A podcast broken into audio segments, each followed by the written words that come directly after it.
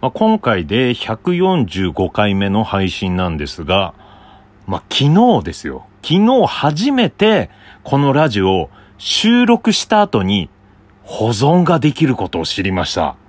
三拍子高倉の高倉ジオ。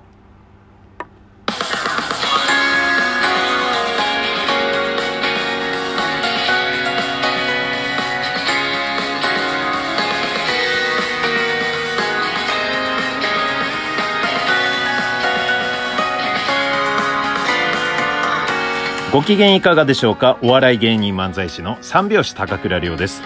本日は第145回目の高倉城の配信です。ラジオトークアプリでお聞きの方は画面下のハート、笑顔、ネギを連打、画面中央のフォローするをタップ、画面上の星マークをタップしていただければ下書きを保存します。ぜひタップよろしくお願いします。いや、びっくりしましたね。あのー、まあ、昨日ね、あの、ジン・オズボーン高松くんとのコラボ配信させていただいたんですが、まあ、高松くんもずっとね、えー、ラジオトークやってて、じゃあ僕のやつをまず撮って高松くん出てもらって、うん。で、えー、僕は、あの、保存できないと思ってたの。だから、まあ、ちょっと待って、つって、本当は高松くんは僕がね、えー、僕のラジオを撮った後に高松くんの方に、えー、僕がゲストで出るから、もうささっとね、撮りたかったみたいな感じで、でも僕はもうすぐ配信しなきゃいけないと思ってるから、下書き保存できないと思ってるからね。うん。だからちょっと待ってって言ってたら、えー、いやいや何やってんの？って保存できるよって言って、初めて保存できること分かった。うん。で、今までは本当に、え、撮ったらすぐ、これね、出さなきゃいけないと思ってたから、な、うん。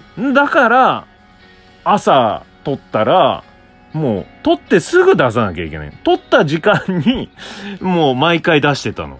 これこんなことある ?145 回もやってんだよ。うん。撮ってすぐ出すから。撮った時間に出さなきゃいけない。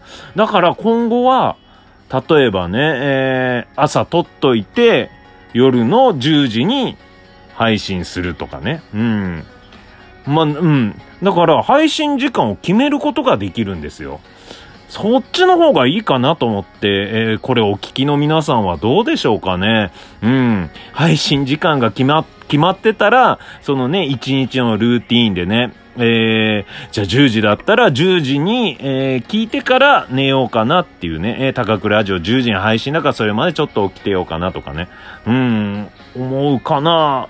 いや、でも、まあ今までだったらさ、何時に配信されるかわかんない状態じゃないですか。うん。朝10時に配信したり、夜ね、深夜2時に配信したりとか、そういう方のそのルーティンがめちゃくちゃになってしまってたのか、まあこれでやってきたから、まあこれにはね、えー、まあ毎回聞いてくださってる方は慣れてくれてるかもしれませんが、うん、どっちがいいんでしょうかね。まあ意見いただければ嬉しいです。うん。と言っても、10時に、えー、配信しますよって決めたところで、10時以降にこれね、えー、録音したりするから、うん、難しいとこかな。うん。で、毎日配信したいから、10時前に必ず撮れればいいんですけどね。うん。そうそうそう。まあ仕事あってね、遅くに帰ってきて、遅くにこうね、えー、ラジオ撮ったりもするんで、まあ長く続けていくには、まあ、できる時間に撮って、もうすぐ配信した方がいいのかな。うん。うん、そっち寄りの感じになってます、今。でもなんかいい案あれば、皆さん、ぜひメッセージの方を送ってください。お願いします。そしてですね、昨日高松くんとのコラボ。まあね、あのー、昨日はライブがあってね、ライブの後の、えー、楽屋でちょっとね、えー、ラジオトークやってる芸人、高松くんがいるからちょっとコラボしようって言ってね、そのノリでやらせてもらったんですが、まあそれにですよ、あのーサンミュージックの先輩、エルシャラカーニシローさん。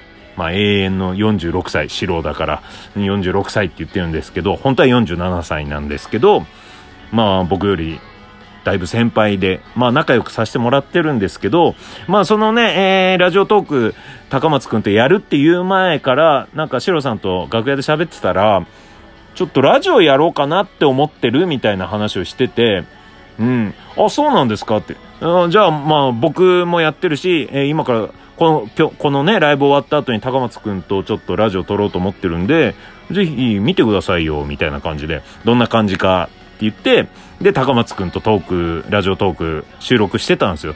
そしたら収録してる間に、四郎さんが、まあ、楽屋に入ってきて、静かにですよ。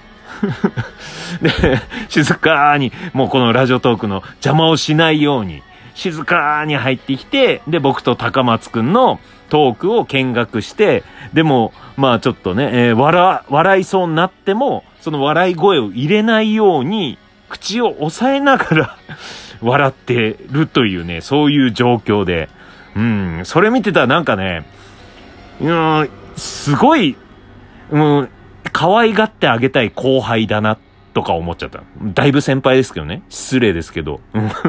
可愛らしかった、その光景が。うん。なんか、見学しに来ていいよって、普通先輩が言ってね、うん、お前、あ、じゃあラジオやるんだったら、うん、見学しに来なよ、ぐらいな感じで、後輩に言ってね、で、予定済んだら、はい、わかりました、行きますつって、えー、見学しに来て、静かにこう、笑いをこらえて見てるっていう、その風景。四郎さん、先輩の四郎さんがそれをやってたっていうね。うん。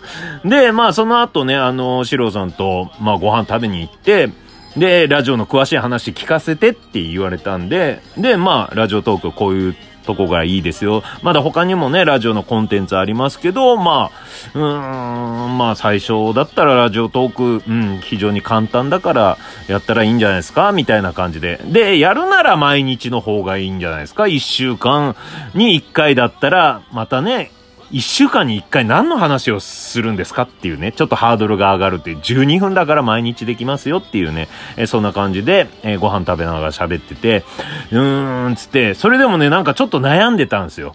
うん、始めるまでってやっぱり何でも腰が重いから、うーんって言ってて、じゃあ、もう、今やっちゃいましょうよ、つって。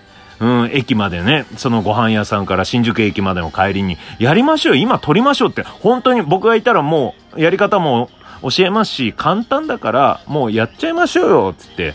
うーん、そうか、じゃあ、ちょっとやろうか、って言って、で、もう、アルタの前ですよ。アルタの前で、もう、よしって言って、四郎さん、ラジオトーク始めたんですよね。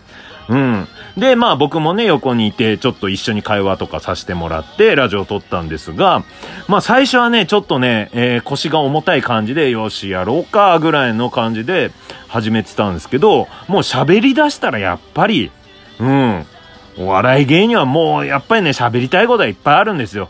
だからね、止まんない感じで、四郎さんずっと喋ってて、で、もう乗ってくるんですよね。で、エピソード出て、で、ちょっとした面白いエピソード喋った後に、またもう一個面白いエピソード喋ったりとか、いや、これ毎日できるじゃないですか。毎日やりま、や、じゃあやるわみたいな感じで、そんな話をしてて、じゃあ毎日やる宣言してくださいって言ったら、えー、私、山本城は毎日やる宣言をします。って言って、あ、じゃあもう残り10秒なんで、えー、まあ、えー、ま、明日からラジオトーク始めます。で、バイバイで締めてくださいって言ったら、シロさんが、明日からラジオトーク始めます。バイバイって言って同じそのまんま オウム返しで、僕が言ったことを、うん、言うから、もうさっきの、その、高松くんとのラジオトークの配信もね、こっそり見に来て見学して、笑いをこらえてる様と、うん、僕が、こうね、うん、今やったらいいんじゃないですかって言って、もうすぐ始める感じ。と、えー、僕がこうやって 締めたらいいんじゃないですかって言ったらそのまんま言う感じ。もう可愛くてしょうがない。うん、先輩ですよ。もうお世話になってるんですよ。その、ご飯とかもごちそうになってるんですよ。うん、でももうなんか素直で こんなことね、他の先輩に言って、今は失礼ですけどね、シロさんに言っても失礼なんですけど、うん、まあも、もともとね、ちょっと友達の感じでね、お付き合いさせてもらってたんですけど、うん、なんか昨日久しぶりに会ってね、もうなんか可愛さが出た。まあ後輩というよりも、もっと可愛い。なんか、おいっ子みたいな感じでしたね。うん。おいっ子。今までは先輩友達って言ってたんですよ。先輩だけど友達みたいな感じだから先輩友達だと思っていいですか？って。あ、いいよ別にみたいな感じで。もこれからは、四郎さんのことを先輩おいっ子って言うようにしますわ。うん。昨日の感じね。でもね、このね、今ね、11時ですよ。うん。まだね、四郎さん、ラジオ上がってないのよね。うん。それがね、こうね、ちょっとね、僕、シローさんのツイッター何回も見て、まだ上がってないかなまだ上がってないかなっていうのをね、確認しに行ったんでね。うん。まあ、これね、えー、聞いていただいてる方もですね、ぜひ、えー、シローさん、山本シロー、エルシャラカに山本シローで、ラジオトーク出てくると思うんで、もしよかったら聞いてみてください。シャープ0回で、えー、僕がね、えー、出て一緒に喋っております。はい。えー、そしてですね、本日、え、っとですね、うちのお母さんから、えー、LINE が来ました。お母さんは今までですね、スマホも持ってなかったんですよ。スマホも持ってなかったけど、まあ LINE 来たって、LINE 来る前に電話が来たんだ。お母さんから。で、何かなと思ったら、えー、スマホを買ったから、えー、電話してみました、みたいな感じで うん、それもね、まあさっきの可愛い話じゃないけど、可愛いよね。昔携帯電話買ったら、親に必ず電話してたん最初に電話する。うん。それと同じ感じで、スマホを買ったから、誰に電話するかっつって、息子の俺に電話したっていうね。うん。で、でその後に、えー、LINE が入ってきて、えー、LINE 始めました、つって。うん。えー、あ、始めたんだって、えー、そ、そのうち慣れると思うよ、つったら、えー、お父さんが打ってくれてます。って入ってきたのね。うん。お父さんが打ってくれてますっていうのを、これお父さんが打ったのかなと思ってね。それとか考えたら、お父さんが、お父さんが打ってくれてますっていうのを入れたんかなって。うん。いや、まあまあ、あの、これからですよ。うん、でも、お母さんとこうね、えー、LINE のやり取りできるっていうのは、やっぱり嬉しいですね。画像とかも入れられるんでね。うん。まあそんな話はね、また後日します。今日はこれまで。バイバイ。